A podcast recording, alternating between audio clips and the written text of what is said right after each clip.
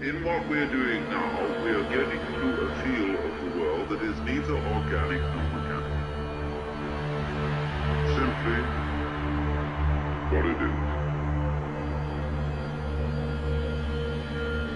We don't know the contrast, just as we don't know the contrast voluntary, involuntary. We don't know the contrast organic,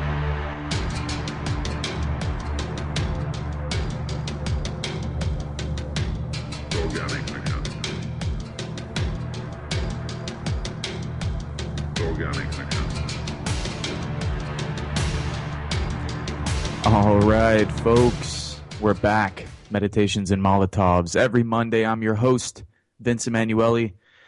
This is the Progressive Radio Network. You could check us out at prn.fm. And this program, Meditations and Molotovs, airs every Monday at 1 p.m. Central Time. That's 11 o'clock on the West Coast and 2 p.m. on the East Coast. You were just listening to Three Teeth, an industrial metal band out of Los Angeles, California. Well, it's good to be back. I'm feeling a little tired, a little worn out. It's been one hell of a campaign season here.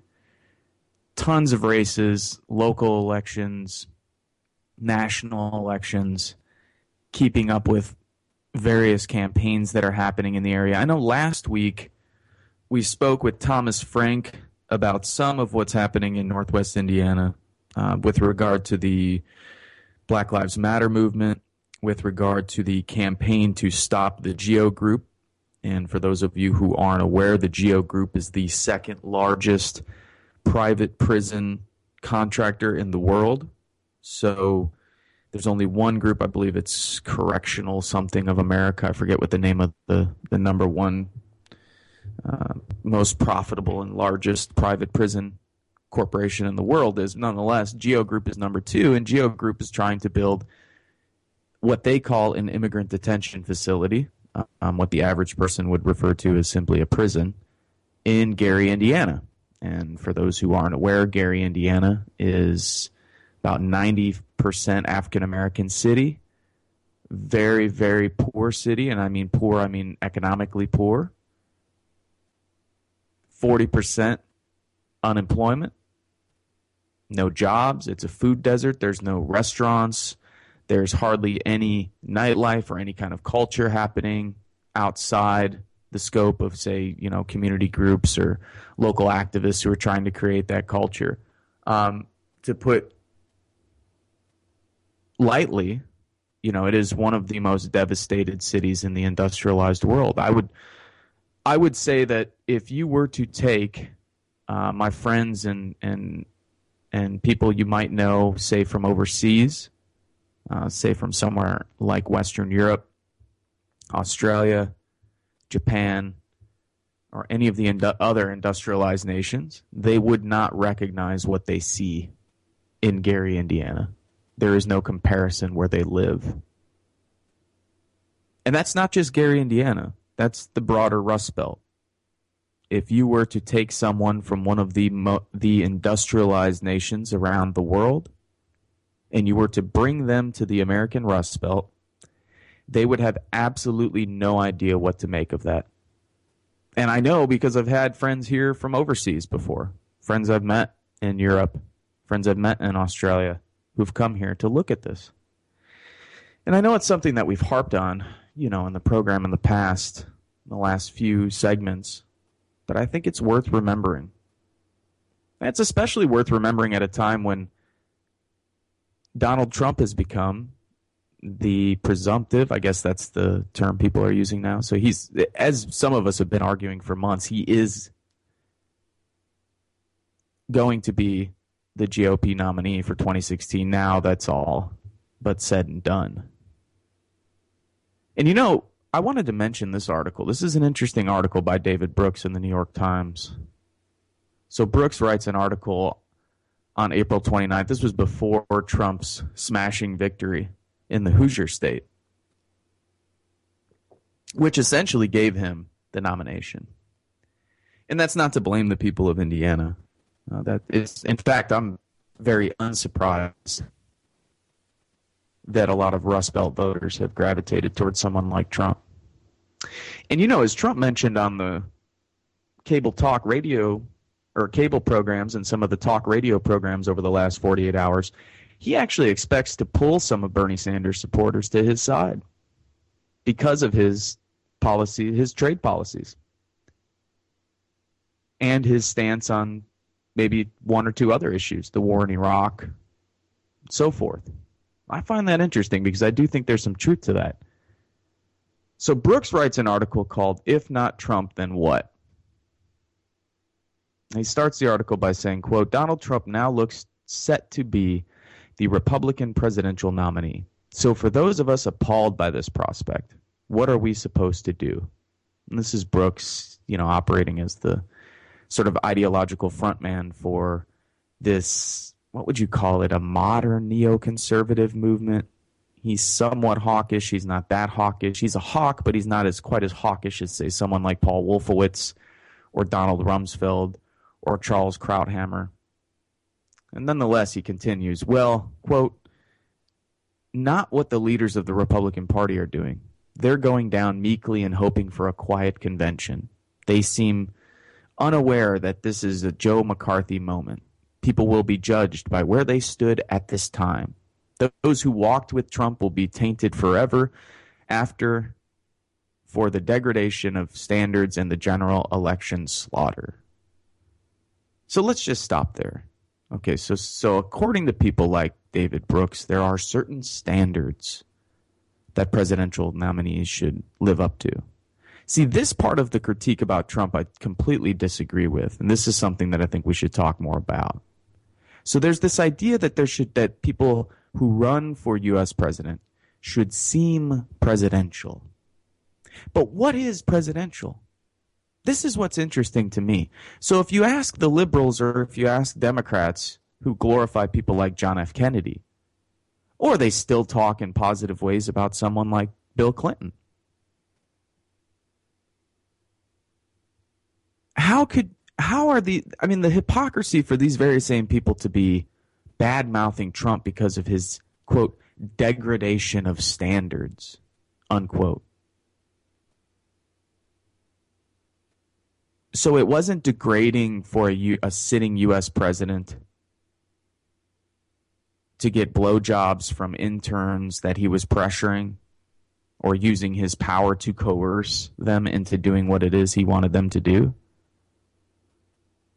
And just so people don't get it twisted, you know, I'm not a right wing lunatic here, as people probably know, being on this program and who've listened to previous shows or who are aware of my work and my writings. But it's tough because sometimes what the right says isn't completely wrong. And I know a lot of liberals, progressives, leftists, whatever people refer to themselves as, they have a really tough time with this. So there's always this reactionary element on the left that wants to defend causes, people, organizations, books, ideas that are indefensible only because these same causes, books, individuals, organizations are simultaneously being attacked from the right wing. Bill Clinton is a perfect example. So there's nothing to defend about Bill Clinton. He's a horrible individual who used his power in very sickening ways. I'm sure for people who have daughters or for people who just generally respect women, that you probably wouldn't want your daughter to be Monica Lewinsky. Is that the kind of future you want for your daughter? Someone who felt pressured, someone who felt intimidated and attracted maybe to someone who's in this powerful position. This person who's in a powerful position gets off scot free, continues with their very powerful lifestyle, while you are made out to be, or in the case of Monica Lewinsky, you know, the mistress, the slut, you know, this was the presidency of Bill Clinton. That wasn't the worst what Bill Clinton was doing. I mean, launching cruise missiles overseas because the media was hounding him. Signing the Telecommunications Act in 1996, overturning Glass Steagall, signing the, the crime bill, welfare reform, NAFTA, the largest single jobs killing and benefits killing trade deal ever signed into law. I mean, these were all things that happened under Bill Clinton. And let us not remember the sanctions in Iraq, you know, according to the UN, costing over 500,000 people's lives, largely women and children, because Bill and company didn't want to seem weak to the Republicans or to the right wing, the people who are saying, oh, well, you know, these Democrats, these liberals, they're weak. Or maybe it was his own ideology. Nonetheless, degradative standards, as David Brooks puts it, I think is very hypocritical. So, yes, of course, Trump says bombastic things. Trump says ridiculous things, absolutely ridiculous things. You know, there's a funny segment that someone had.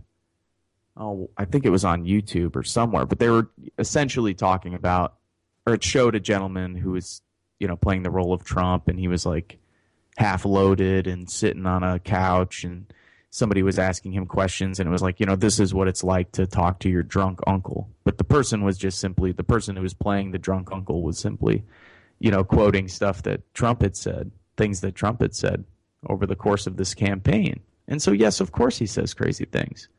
But has he killed anyone? Well, I mean, indirectly, somebody can argue, you know, maybe because of his his construction. Pro- I don't know. Maybe that's the wrong way of putting it.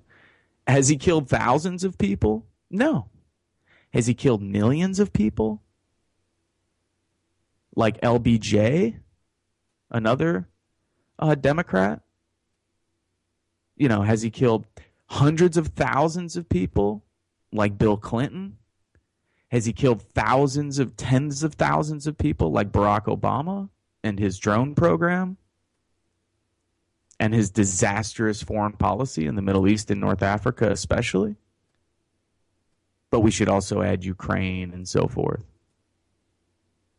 So I see a lot of crocodile tears from my liberal friends, from my or from these you know progressives out there who bemoan Trump, who absolutely loathe Trump, but haven't found it within, haven't found the values or principles within themselves to stand up and speak out against the worst crimes the Democrats have committed. This is the double standard of this sort of liberal ideology. And this is why a good number of working class people who can see through the BS don't buy what MSNBC is selling. They're not buying it because it's so easy to point out the double standards of the liberals in American political society and culture. I see it with my liberal friends. They're up in arms because Donald Trump made a uh, a speech that offended them but they're not up in arms uh, over the pre- over the president that they voted into office, stripping us of our civil liberties. They're not up in arms when Obama supports the NSA and expands spying and surveillance and wiretapping programs on every single American.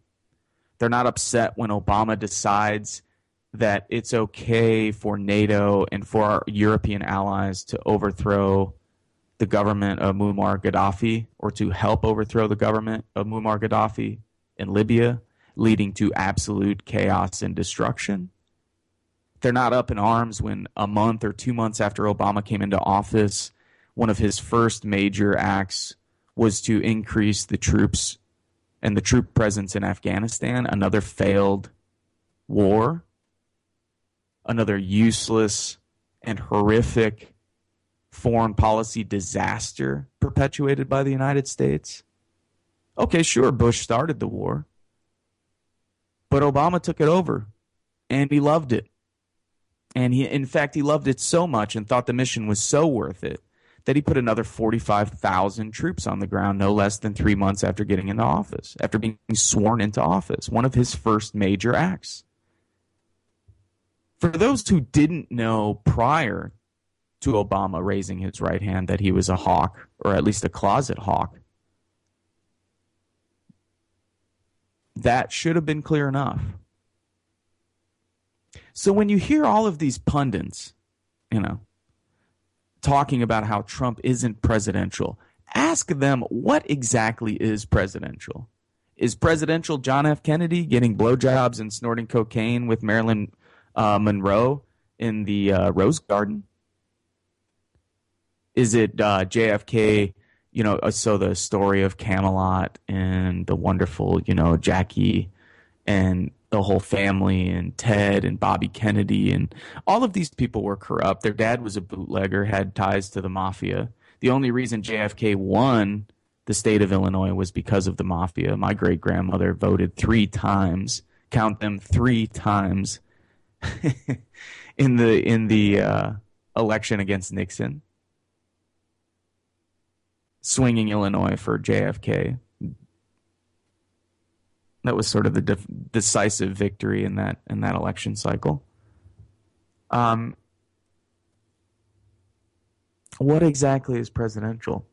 I mean, of course, you know. I mean, I feel like you have to spell everything out, or else people will misinterpret, and not because that means people are stupid or this or that, but because people sometimes just hear what they want to hear.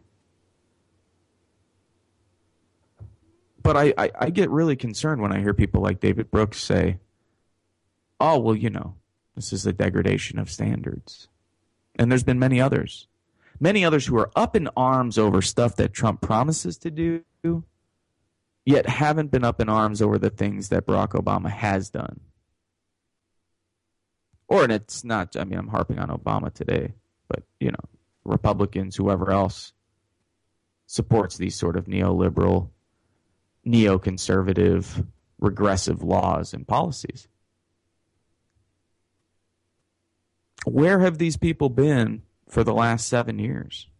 Where were they uh, when? So, uh, where were they when the Trans-Pacific Partnership was being debated, and when Obama was running around the globe pressuring our allies in Southeast Asia, in Malaysia, and the Philippines, and Vietnam, and so forth, in Australia? To accept the Trans Pacific Partnership. What some commentators have come to call the NAFTA on steroids. The, the level of cynicism and hypocrisy is absolutely astonishing.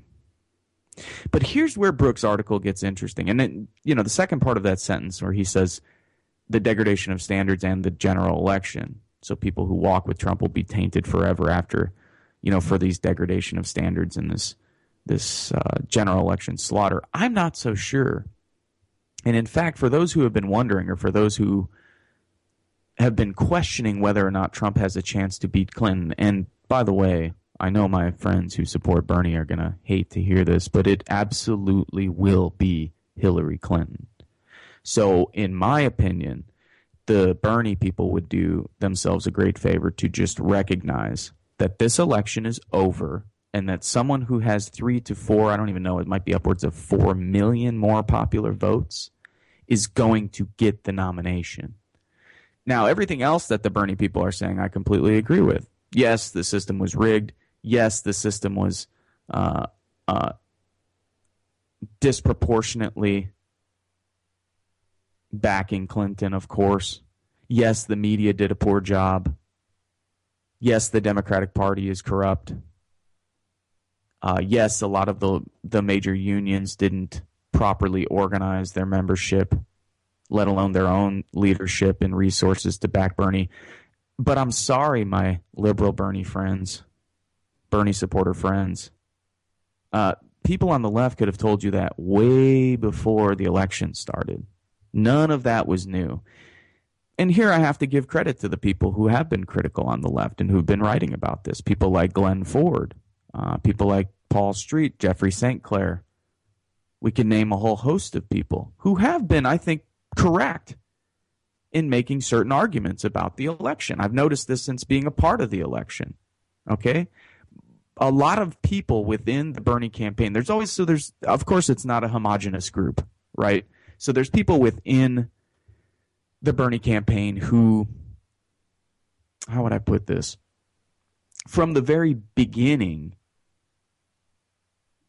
just sort of balls to the wall. We're going to win this election at all costs. We don't want to hear about after the election. We don't want to hear about alternatives. We don't want to hear about what happens if we don't win. We're going to, until the very last vote is counted, we're going to pretend or we're going to maybe even, you know, not, I shouldn't say pretend because these people wholeheartedly believe this. We are going to fight for Bernie to win. Okay.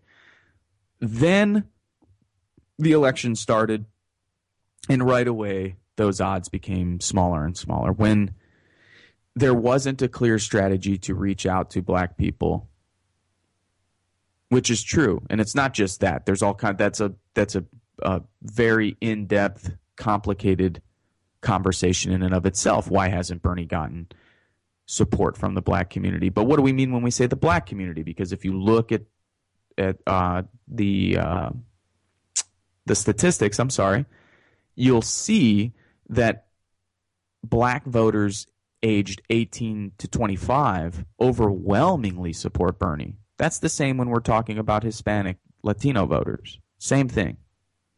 And of course, it's the same when we're talking about white voters. So you can't make these big, broad statements about the election campaign as well, or specifically Bernie's campaign.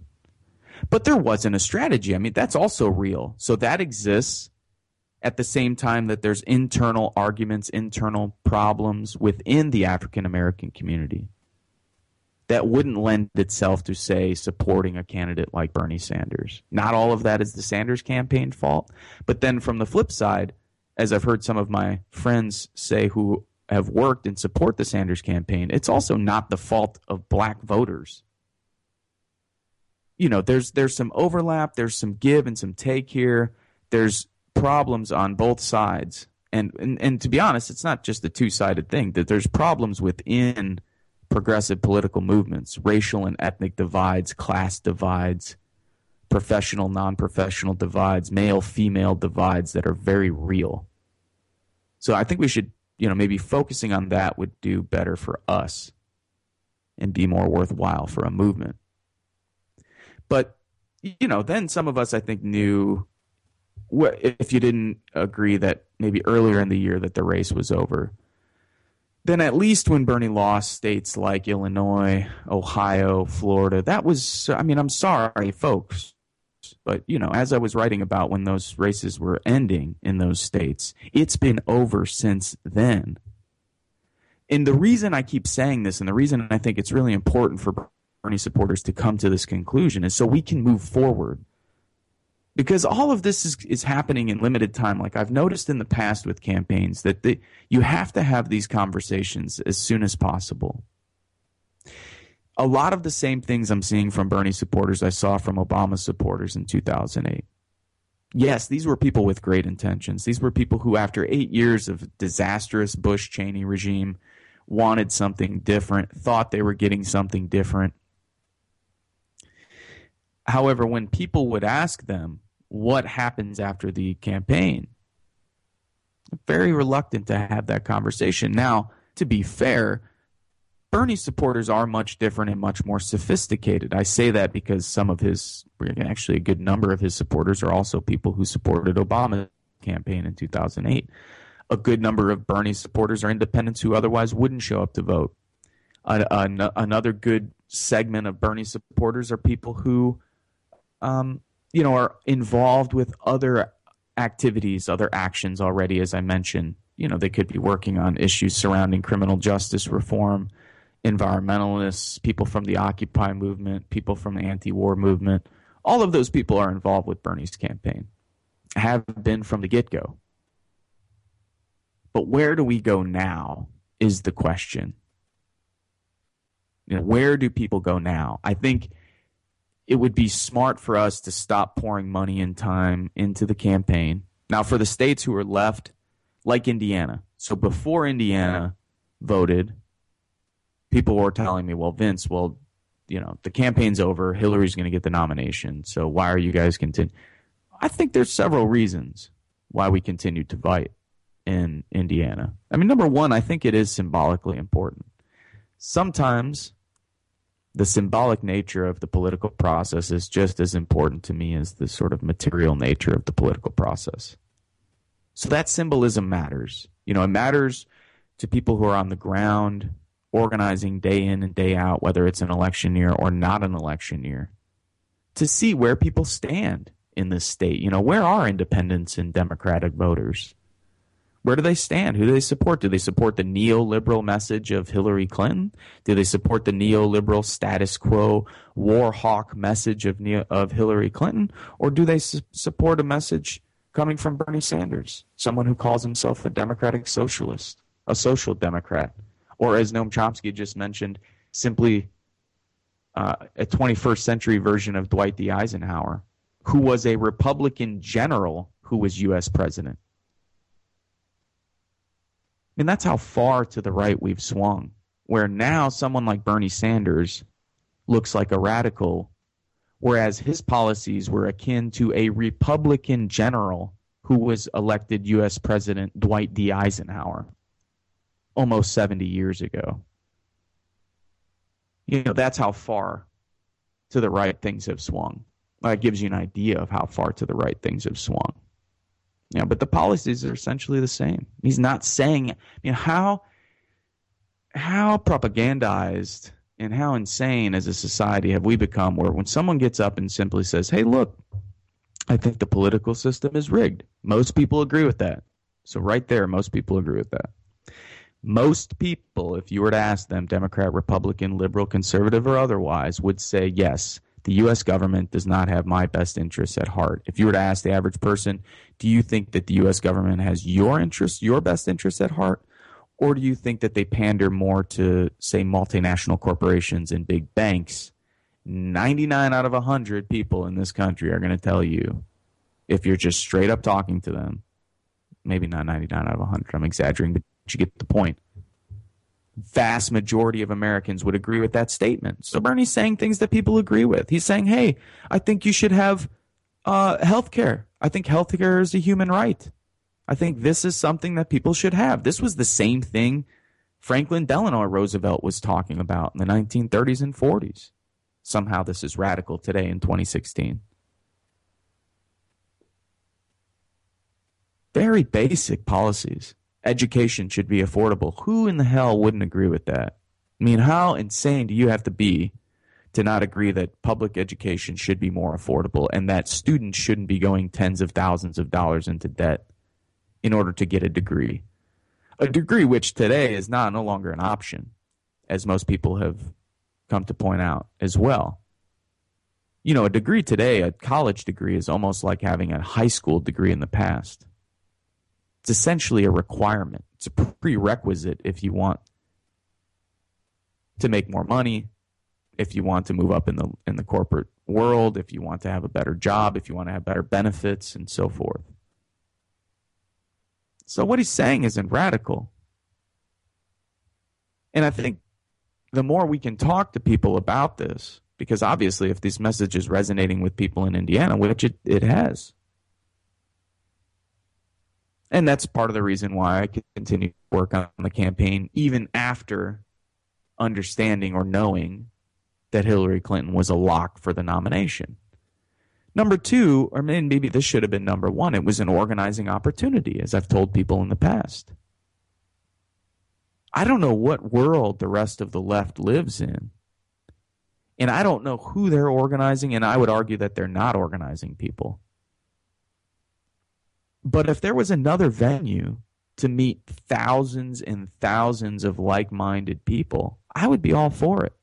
I mean, I think elections are some of the more vapid experiences you could participate in. I mean, they're great. They're in to be honest with you, I think the work is quite easy. You know, this is another thing my friend Roberto, who's a great community organizer, and I we constantly talk about this.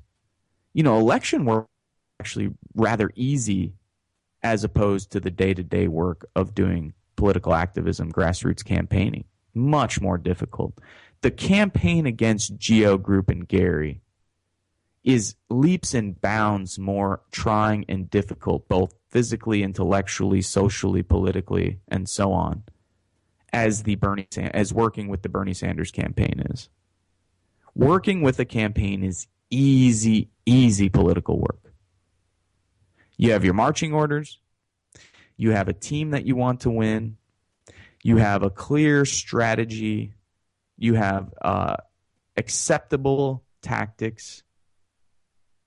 You already know what the political program is. There's talking points in case you speak to the media. Everything's planned out. All you really have to do is make some phone calls, set up some fundraisers, have a couple parties, and knock on some doors.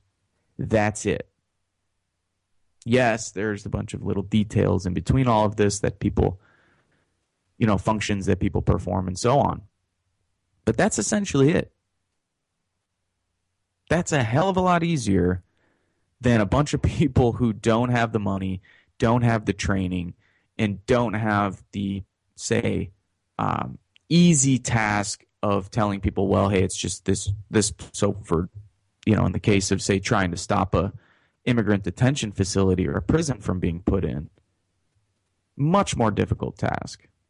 You know, what the folks have been doing with the break free from fossil fuels event is a much more difficult task. And I actually want to get to that. That's a good segue. But what I wanted to mention with with David Brooks is part of what, and I want to get down because I'm going to give him some, as much as I'm sort of spent the first half of this program thinking of talking about this article, how this ties into the election with Bernie Sanders. What I do find really interesting about this David Brooks piece is what he's willing to admit.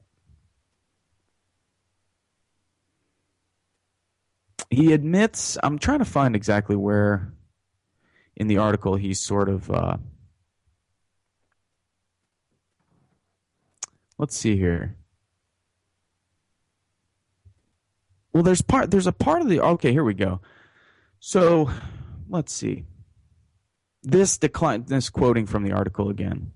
This declinism intertwines with other horrible societal statistics. The suicide rate has surged to a 30 year high in the United States, a sure sign of rampant social isolation. A record number of Americans believe the American dream is out of reach, and for millennials, social trust is at historic lows. Trump's success grew out of that pain, but he is not the right response to it. The job for the rest of us is to figure out the right response. That means, first, it's necessary to go out into the pain. I was surprised by Trump's success because I've slipped into a bad pattern spending large chunks of my life in the bourgeois strata, in professional circles with people with similar status and demographics to my own. It takes an act of will to rip yourself out of that and go where you feel least comfortable. But this column is going to try and do that over the next few months and years. We all have some responsibility to do one activity that leaps across the chasms of segmentation that afflict this country. Unquote essentially what David Brooks is saying, and he says it, I think, somewhat well when he says spending large chunks of his life in the bourgeois strata, in professional circles with people with similar s- status and demographics to his own. That article, if any liberal had, er, in the mainstream media, had any kind of class or dignity, it should have been written by them, not by some half rate conservative hack from the New York Times who constantly gets it wrong and is so so mundane and boring and ridiculous to listen to and read that people barely even check out his stuff. This should have been written by somebody like Paul Krugman, could have been written by a thousand other people. Rachel Maddow, Chris Matthews, could have been written by all of them. They were dead wrong from the get go because, as some of us have been saying from the start, these people do not live in the same places as the rest of us. And that's not just on the liberal side for those who are listening, because I've spent the majority of this program bashing liberals. This is also on the conservative side. And this is what's so amazing. So you see pictures of Trump and Clinton together at weddings, hanging out together, you know, their families laughing, joking, hamming it up. Both making millions, both, you know, and billions of dollars. I mean, both vacation at this vineyard. Maybe Hillary runs into uh, what's her name, Ivana, Ivanka. I can't, I don't, can't keep up with all of these different names for Trump's wives. Nonetheless, the the model that he's currently married to you know, I mean, isn't this cute? She probably runs into Hillary at the grocery store in Martha's Vineyard. Well, they don't go to the grocery store. They run into each other while they're getting in and out of each other's uh, limousines on the way to the local cafe or sunbathing on the beach. You know, their kids are going to the same places, going to the same schools, same fraternities and sororities. And it's the same in the media world. So you have people like Rachel Maddow and Bill O'Reilly on the other end, you know, supposedly arch enemies, you know, these, and, and the average person buys this kind of shit. And this is the problem.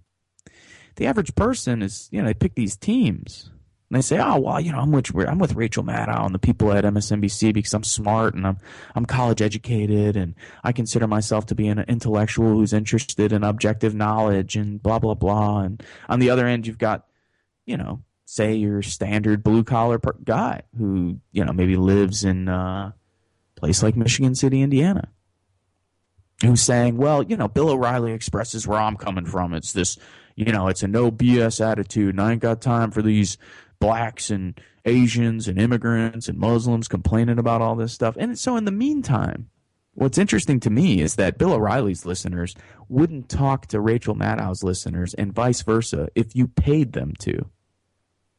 Donald Trump supporters wouldn't talk to Hillary Clinton supporters and vice versa if you paid them to. Yet these people all hang out together. They joke with each other at the White House Correspondents' Dinner. They play golf together.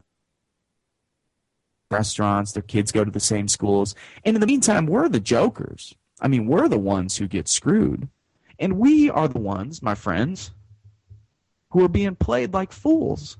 because these people want us to hate each other when we have much more. The average Hillary Clinton supporter and the average Donald Trump supporter have more in common with one another than they do with the leaders that they love so much. Let me say that just one more time. And this goes this is across international boundaries, nationalistic lines, ethnic and racial and religious lines as well, ideological lines, and so forth. This is an argument that internationalists have been trying to make for decades.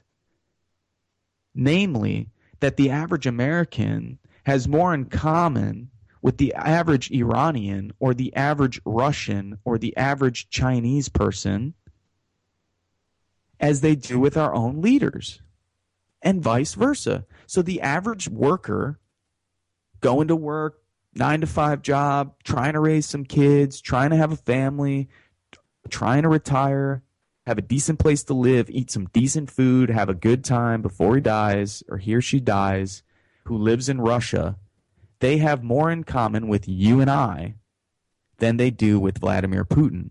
And we have more in common with them than we do with Barack Obama or Donald Trump or George Bush or Hillary Clinton or for Bernie Sanders for that matter. And I think we always have to keep that in mind. Because I see I find some of this to be absolutely ridiculous for, you know, this sort of divide and conquer strategy that works so well for those in power. And it is sophisticated.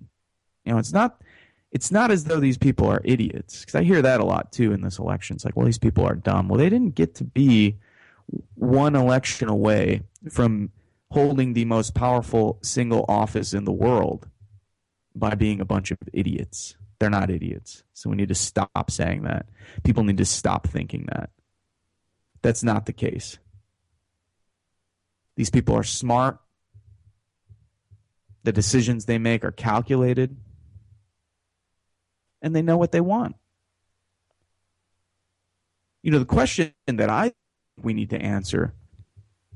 You know, and that could be vis a vis radio programs, articles, educational events, just conversations you're having with friends and family, comrades, and so on. Is what is it that we want?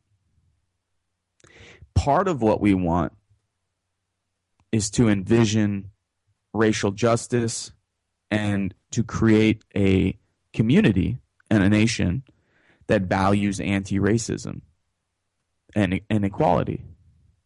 At least that's from my perspective. That's from the perspective of people who believe in those values. So that leads me for people in the local area to tell you about an event tomorrow in Hobart, Indiana, at the Augustana Lutheran Church at 207 North Kelly Street. That's tomorrow at 6:30 p.m. This is hosted by the First Unitarian Church of Hobart. The event is called On Walls Building Community. Envisioning Racial Justice, Anti-Racism Leads to Equity a panel discussion forum for all people across our communities. The objectives of this panel is to explore forms, different forms of racism, to envision racial justice and what that looks like, and how to use anti-racist policies and practices as a path to equity. The panelists are Dr. Vanessa Allen, President and CEO of the Urban League of Northwest Indiana Incorporated, Samuel A.E. Love, a community organizer from Gary, Indiana, and a previous guest on Meditations and Molotovs, Reverend Cheryl Rivera, the executive director of the Northwest Indiana Federation of Interfaith Organizations, Brian Snedecor, mayor of Hobart. I probably butchered his name. Uh, nonetheless, also Captain Gregory Viator, director of technology at the Hobart Police Department. This event is sponsored by the Faith and Action community of the First Unitarian Church of Hobart and Augustana Lutheran Church of Hobart. It is the first in a series of community discussions to include Black Lives Matter, Northwest in Indiana Interfaith Federation, and other faith communities, as well as government leaders. At the first forum, participants will learn the distinction between racism, passive non racism, and active anti racism. Panelists and participants will have opportunity to envision racial justice in Northwest Indiana. And the panel wants to provide participants with a path to learn more and participate in anti racist work in their communities. The event is free and open to the public, and light refreshments will be served. Just to let you know, once again, tomorrow, May 10th, which is also my birthday. So I'm going to, little shameless shout out to myself. I look forward to going to the uh, gym today and punching in on the elliptical that I'm 31 years old for the last time. And um, so this is tomorrow, tearing down walls, building community, May 10th, tomorrow at the Augustana Lutheran Church at 207 North Kelly Street in Hobart, Indiana. You could check that out on Facebook. The event is called Tearing Down the Walls, Building Community. Also, this weekend, I want to let people know, you know, last week we had Thomas Frank on the program discussing the Break Free from fossil fuels event. For those who aren't aware, uh, I want to also sort of, you know, give you a little background of what the Break Free event is.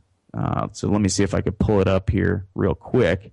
And then I can tell you about the event that's going on this Saturday in Whiting, Indiana. And this is the biggest event in the Midwest. So these events are taking place all over the world. There was actually just a series of huge events that took place they shut down a whole portion of railroad tracks in Australia.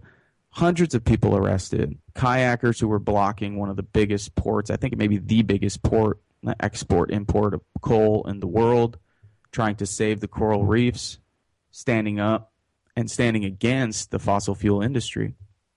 You know, so the Break Free event, just to give people an overview, this break free from fossil fuels is a two week global wave of escalated action to keep coal, oil, and natural gas in the ground. So it's happening all over the world. Um, there's events that are upcoming. There's events that have already been completed. So there's one event that was completed in New Zealand and Australia. There's already been an event in the United Kingdom. There's already been an event in the Philippines. There's six events taking place in the United States coming up. There's one in Canada one in Germany, one in Turkey, three in Nigeria, two more in Brazil, with one happening today, one in Indonesia, three more left in New Zealand, and two in South Africa. So people could definitely, I mean, this is an easy way for people to plug in, see what's happening with the environmental movement. And, you know, I think in many ways, again, just like the Bernie campaign, the break free from fossil fuels. And you can access all of this information at breakfree2016.org. So people should remain critical of these events. Doesn't mean crit- critical to the point of inaction or critical to the point of being demobilized because of that criticism. You know, I'm simply saying that just, you know, go into these events with eyes wide open. Look at what's happening. You know, talk to some of the organizers and protesters. See what you think you would do differently and be a part of the movement and talk about those things openly and honestly. The movement or of certain actions or how actions were set up, they should be welcomed. You know, but at the same time, as I just mentioned, you can't be critical and without doing the work and expect people to pay attention to you. So if you're constantly critical yet you never show up to any of these events, or if you're constantly critical yet you never volunteer any of your time to help fix some of the things that you think should be fixed, then you can expect people to pay attention to you. So we've had plenty of that too in the movement. So, you know, let's think about it. If if um you know, you're inclined to go out to an event like so this event in Whiting, it's the biggest event in the Midwest, is um, Sunday at 12 p.m.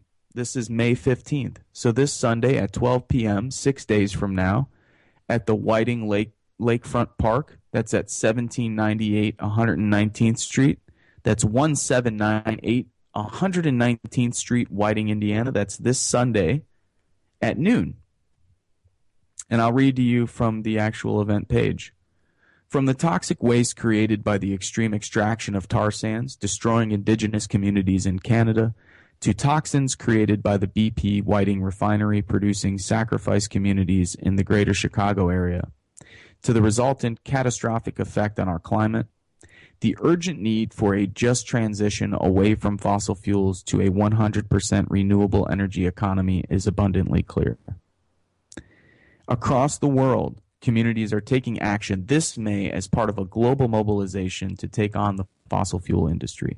From power plants to refineries to coal mines, Break Free Midwest will take place at the BP Whiting Refinery, the largest tar sands refinery in the United States and the end of the line for much of what tar sands oil is shipped on the Enbridge pipeline network. On Sunday, May 15th, we will assemble for a rally at Whiting Lake for, Lakefront Park on the shores of Lake Michigan and then march to the BP oil refinery. The schedule is noon community resource fair tabling kayaktivism on Lake Michigan, 12:30 p.m. press conference, 1 p.m. rally starts, 2 p.m. the actual march to the refinery starts. So join these activists and protesters and organizers on May 15, 2016, as they declare their right to live without fear of toxins from the fossil fuel industry. For transportation, from Chicago, there's shuttle bus info coming soon. From Milwaukee, there's a website. From Minneapolis, there's a website. And from Madison, there's information to come soon. So if you want to take action and sign up for this event, go to midwest.breakfree2016.org. That's midwest www.breakfree2016.org. And so, what I'll try and do in the future, because a lot of what I do, as I've told people in the past with this program, a lot of what I plan on doing, is to promote not only local act- actions, but national and international actions as well. So, for every archived um, show that I do, I was informed today that it will be posted within a couple hours, even if it's the next day. Not a big deal what I'll do is I'll post a hyperlink within the short description of the show.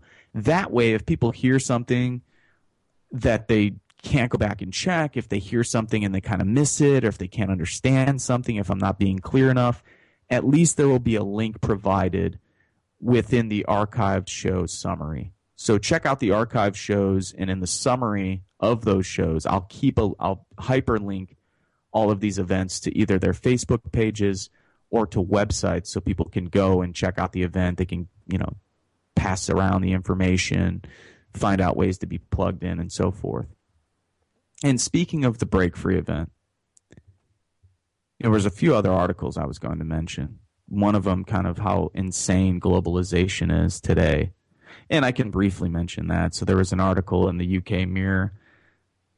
The title of the article says it all British armies, new fighting vehicles, to be built in Spain using Swedish steel. This now the mirror, as most people know, of course. Again, this actually ties back into what I was saying at the beginning of the show. Just because the right wing is saying it doesn't mean it's wrong. Now, the way in which they say it or what it is that they're, um, you know, upset about it, that this should be examined, could be critiqued. But the point is that this is this is what a lot of people are looking at, and they see it as you know, a lot of regular working people see this article in England. You know, so in, in, in the UK, which has just overtaken us for the illustrious position of being the country uh, with the lowest social mobility rate in the industrialized world. So they should be very proud of that because now we're only second to last. Something else we should be very proud of. So it, with, in a country with the lowest social mobility rate in the world, and for those who don't understand what that means, what in short, what that essentially means is that the chances of a Brit born right now doing better uh, than the position in which they were born into, the socioeconomic status in which they were born into. We don't need to be building more tanks, and I'm sure the British Army doesn't need more fighting vehicles, no more than they need more schools or better housing. That being said, even I think traditional conservatives would argue that you wouldn't want defense capabilities outsourced.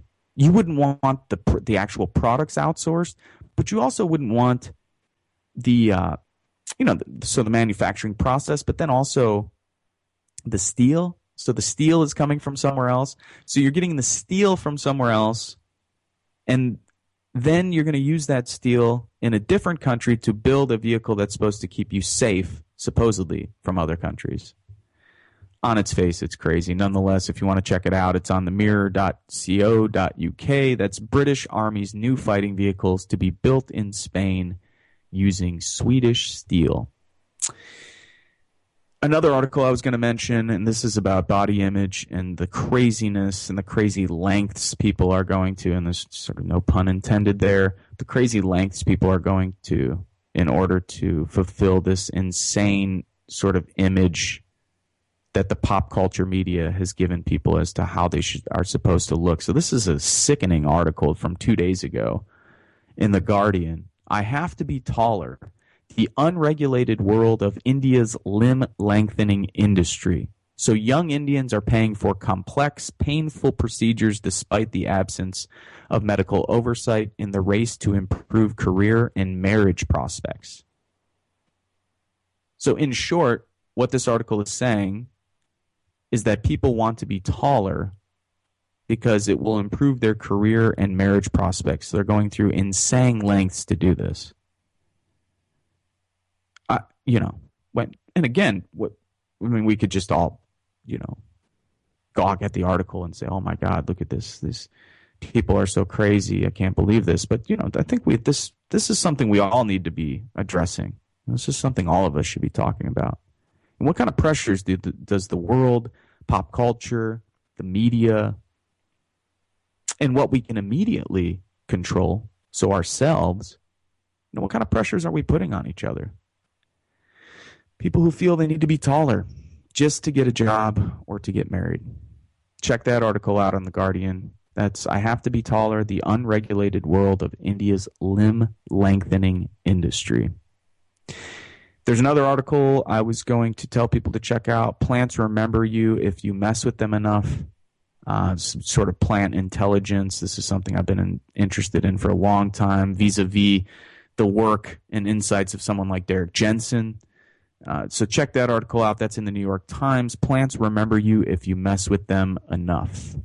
And why are we talking about the Break Free event? Why are we going to constantly harp on the sort of future context that we'll all be living in? Well, because of a recent article, uh, you know, or because of something like this, you know, a recent article that was posted in the progressive.org study confirms world's coastal cities unsavable if we don't slash carbon pollution. A new study confirms, quote, what leading climate scientists have warned about for many years now. In fact, many decades, going all the way back to the late 1980s. Only a very aggressive climate action can save the world's coastal cities from inundation by century's end. We could still limit sea level rise to two feet this century if we keep total warming below two degrees Celsius, according to an analysis using new findings.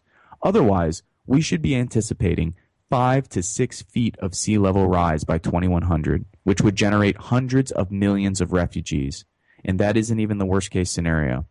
The latest research from the journal Nature underscores that what the nation and the world do in the next decade or two will determine whether or not cities like Miami, Boston, New York, or New Orleans have any plausible chance to survive by 2100. Folks, this is the context that we talk about on this program. This is the context that environmental activists and others around the world have been telling people about for some time. This is about as serious as it gets. And I think it's important that we constantly remind ourselves of the serious situation as we go in day in and day out. We live our normal lives. You got normal concerns. You got to pay bills, all kinds of bullshit that you have to deal with. It's hard to remember that as this science, this recent study shows, what we do in the next decade or two will determine whether or not cities like Miami, Boston, New York, New Orleans have any plausible chance to survive by 2100. That's all you need to know, folks. What we do politically, culturally, socially, artistically, economically, ecologically over the next 10 years, 20 years will determine whether or not we have a living planet by the end of the century. I'll leave you with that. This is Meditations and Molotovs. I'm your host, Vince Emanuele. You are listening to the Progressive Radio Network. You can check out this program every Monday at 2 p.m. East Coast time. We'll leave you with Three Teeth from Los Angeles, California.